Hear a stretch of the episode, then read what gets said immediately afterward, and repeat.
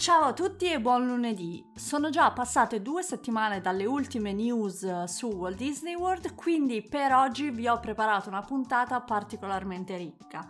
Non ci limiteremo a Walt Disney World, ma andremo a dare un'occhiata ad un altro parco di Orlando in cui sta succedendo qualcosa di interessante e daremo anche un'occhiata a 2 news che arrivano da Disneyland in California, dato che anche là stanno accadendo cose molto interessanti. Come al solito vi raccomando di usare il tempo della sigla per abbonarvi al pod se non l'avete ancora fatto. Io sono Valentina e questo è Aperitivo a Main Street USA.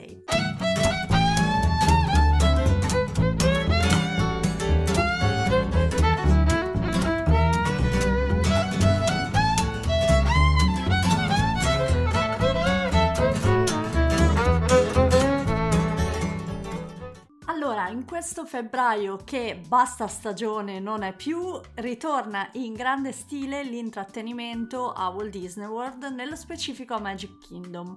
Infatti nei prossimi giorni, precisamente l'11 febbraio, inizierà una nuova cavalcade, quindi una mini parata, se così la vogliamo chiamare, dal nome Disney Adventure Friends. Questa avverrà 4 volte al giorno e avrà una line-up di 30 personaggi abbastanza diversa da quello che ci si aspetta di solito.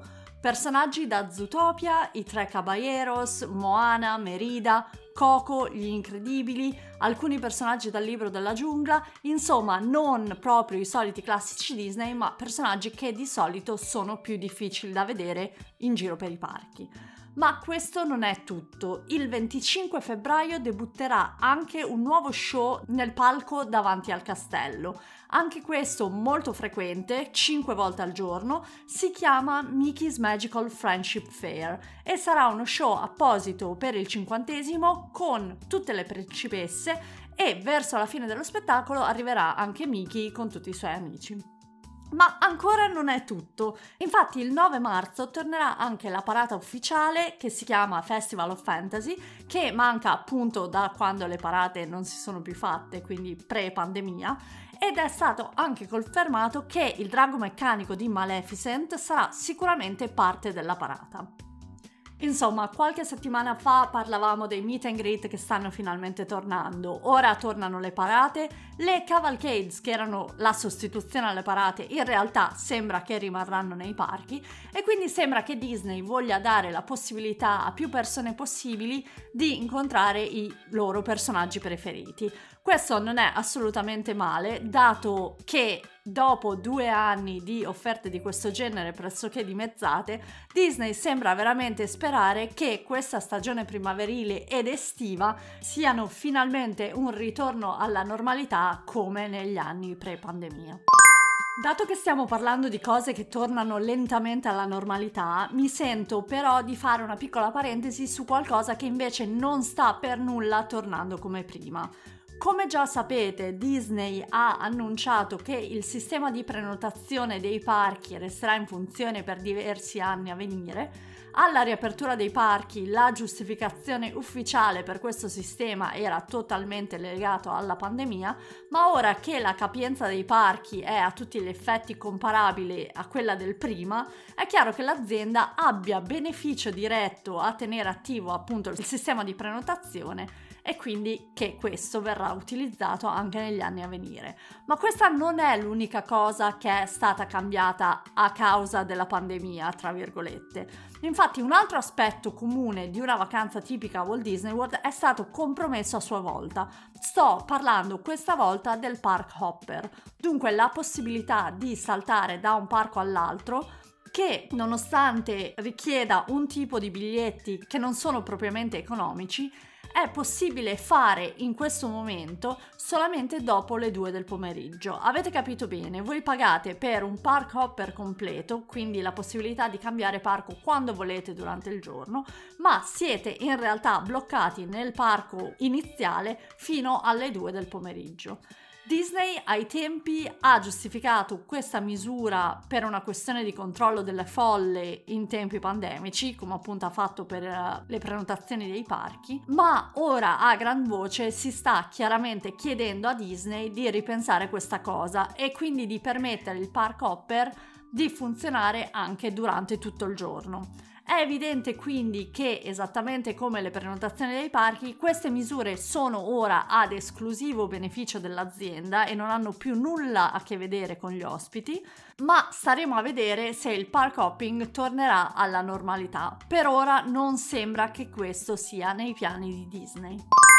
Ok, ora vi voglio parlare di qualcosa che arriva direttamente dall'azienda Disney, ma per una volta non è nulla di negativo. Settimana scorsa abbiamo visto il primo videomessaggio postato da Josh D'Amaro, che è il presidente dei parchi Disney, direttamente sul suo profilo di LinkedIn.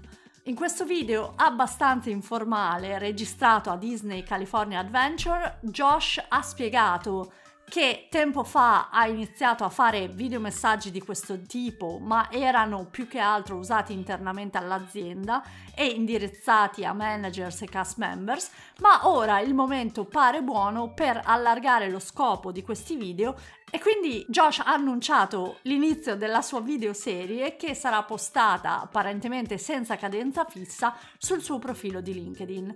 Il suo primo video è tutto dedicato ai cast members, ha annunciato che la prossima settimana finalmente riprenderanno le cerimonie per onorare i cast members che hanno lavorato a Disney per lunghi periodi di tempo e appunto settimana prossima a Walt Disney World saranno premiati 29 cast members che lavorano a Disney da 50 anni. Josh D'Amaro ha anche fatto notare che a breve lui stesso festeggerà i 25 anni in azienda, ma chiaramente non è nulla in confronto a questi 29 cast members. Nel suo video Josh D'Amaro ha poi parlato del Legacy Program, che io non conoscevo, che è un programma per onorare i migliori cast members a tutti i livelli dell'azienda. Josh D'Amaro ha detto che quando si è nei parchi, se si vede un cast member con una targhetta col nome blu invece che quella standard, vuol dire che quello è un cast member che sogna in grande e ha contribuito e contribuisce in maniera eccellente all'azienda e al suo lavoro, e che chiunque vedesse uno di questi cast members dovrebbe andare personalmente a congratularsi. Quindi occhi aperti durante la vostra prossima vacanza se vedete uno di questi eccezionali cast members. È un po' come cercare di scovare i Pokémon in pratica. Josh D'Amaro ha anche detto che nel prossimo video parlerà di nuove esperienze che arriveranno nei parchi e dunque vi terrò informati su questo. Tutto sommato mi piace l'idea della videoserie e mi piace il fatto che l'azienda abbia finalmente deciso di aprirsi un po' di più al pubblico.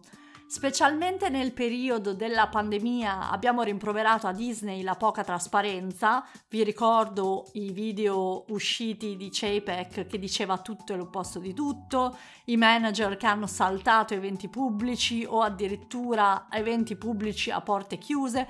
Insomma, la Disney a livello di comunicazione era in una situazione abbastanza precaria.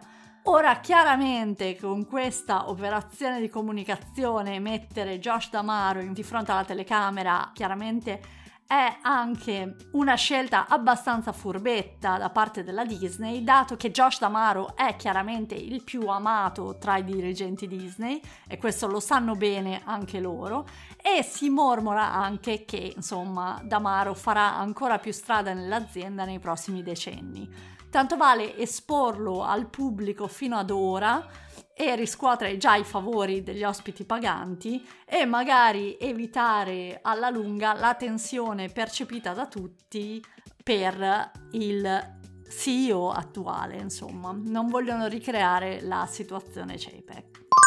Bene, torniamo a Walt Disney World perché febbraio è il mese del Black History Month, ovvero il mese della storia dei neri, e come sapete questa ricorrenza è sempre molto sentita negli Stati Uniti e forse ancora di più negli anni recenti. Disney, come molte aziende americane, è molto attenta ad onorare questo tipo di ricorrenze e dunque anche quest'anno sono state organizzate una serie di iniziative per celebrare la storia degli afroamericani a Disney Spring.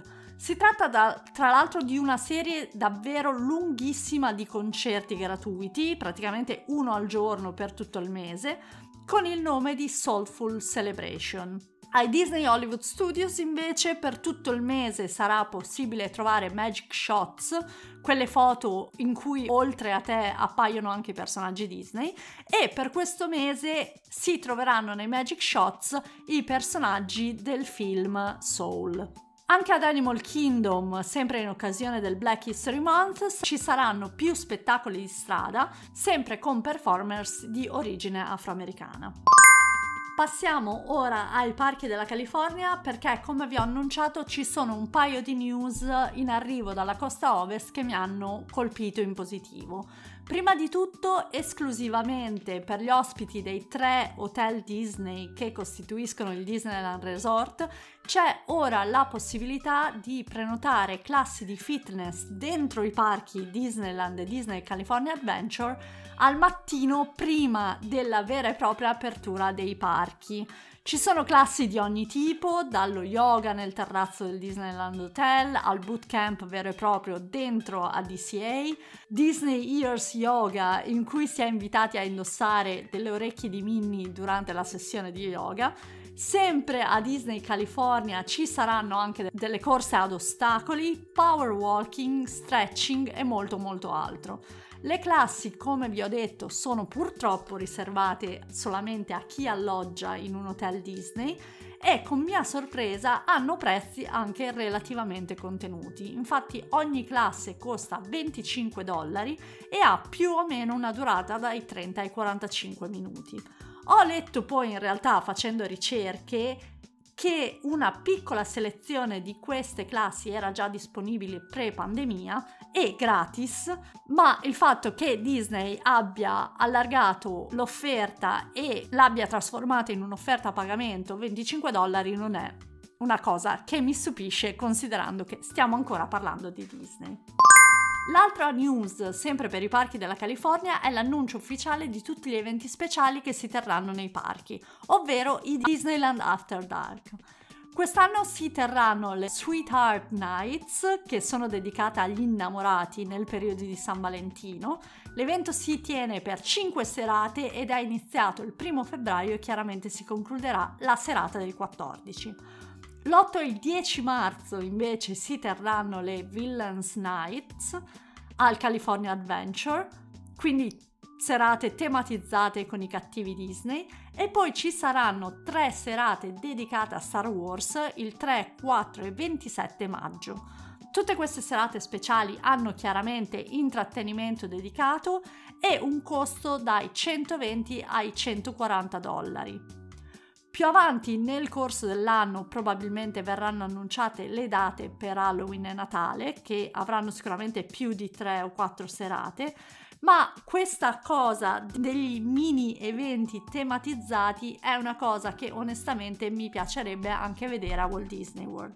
Per Disney World al momento non sappiamo nulla a proposito. Possiamo solamente immaginare che gli appuntamenti grossi come Halloween e Natale non mancheranno, ma non sappiamo assolutamente niente di eventi aggiuntivi. Torniamo adesso ad Orlando perché, come vi ho detto, voglio anche darvi un breve aggiornamento riguardo gli Universal Orlando, quindi i vicini di casa di Walt Disney World, che anche quest'anno hanno assolutamente riconfermato il loro monopolio su una festa che invece non sembra interessare particolarmente Disney. Sto parlando del Carnevale. È iniziato infatti lo scorso weekend il Mardi Gras, che è appunto la celebrazione del carnevale agli Universal, e nonostante il Mardi Gras, ovvero il martedì grasso, sia quest'anno il 1 marzo, Universal continuerà i festeggiamenti fino al 24 aprile. Carri di carnevale, tribute store molto elaborato con un sacco di merchandise, poi chiaramente intrattenimento con un calendario di concerti con star della musica anche di un certo calibro e immancabili chioschi di cibo, chiaramente nella tradizione di New Orleans e degli stati del sud degli Stati Uniti. Insomma, pacchetto completo di eventi e intrattenimento che fa diretta concorrenza ai classici festival di Epcot. Questo è tutto per quanto riguarda le news di questa settimana. Come avrete sentito, non ho parlato di cantieri perché, come abbiamo anche accennato durante le live news con Parks and Fun, i lavori in corso sono davvero tanti in molti parchi, ma di date ufficiali non ce ne sono all'orizzonte, quindi per questa settimana vi ho risparmiato la tribolazione di sentire la lista dei cantieri aperti a Walt Disney World. Ma vi voglio lasciare con una piccola nota di servizio. Le prossime settimane il podcast subirà qualche cambiamento di calendario e uscirà in un giorno diverso dal lunedì. Il perché lo capirete appena vedrete il titolo del podcast, ma per essere sempre sicuri di essere informati sui prossimi episodi, mi raccomando di abbonarvi al podcast. Cliccate quindi segui, abbonati, follow, like, qualsiasi cosa dica la piattaforma da cui mi ascoltate. Voglio anche ricordarvi che questo è l'anno in cui ho promesso di prendere sul serio la newsletter e la prima è uscita proprio settimana scorsa, quindi a fine gennaio. Se non volete perdervi quella di febbraio, andate ora su aperitivo.com e nella pagina dei contatti troverete il form dell'iscrizione. Davide di Parks and Fun mi ha dato un 8 su 10 per la newsletter, vi dico solo questo. Questo è davvero tutto per oggi, quindi non mi rimane che salutarvi e darvi appuntamento al prossimo episodio.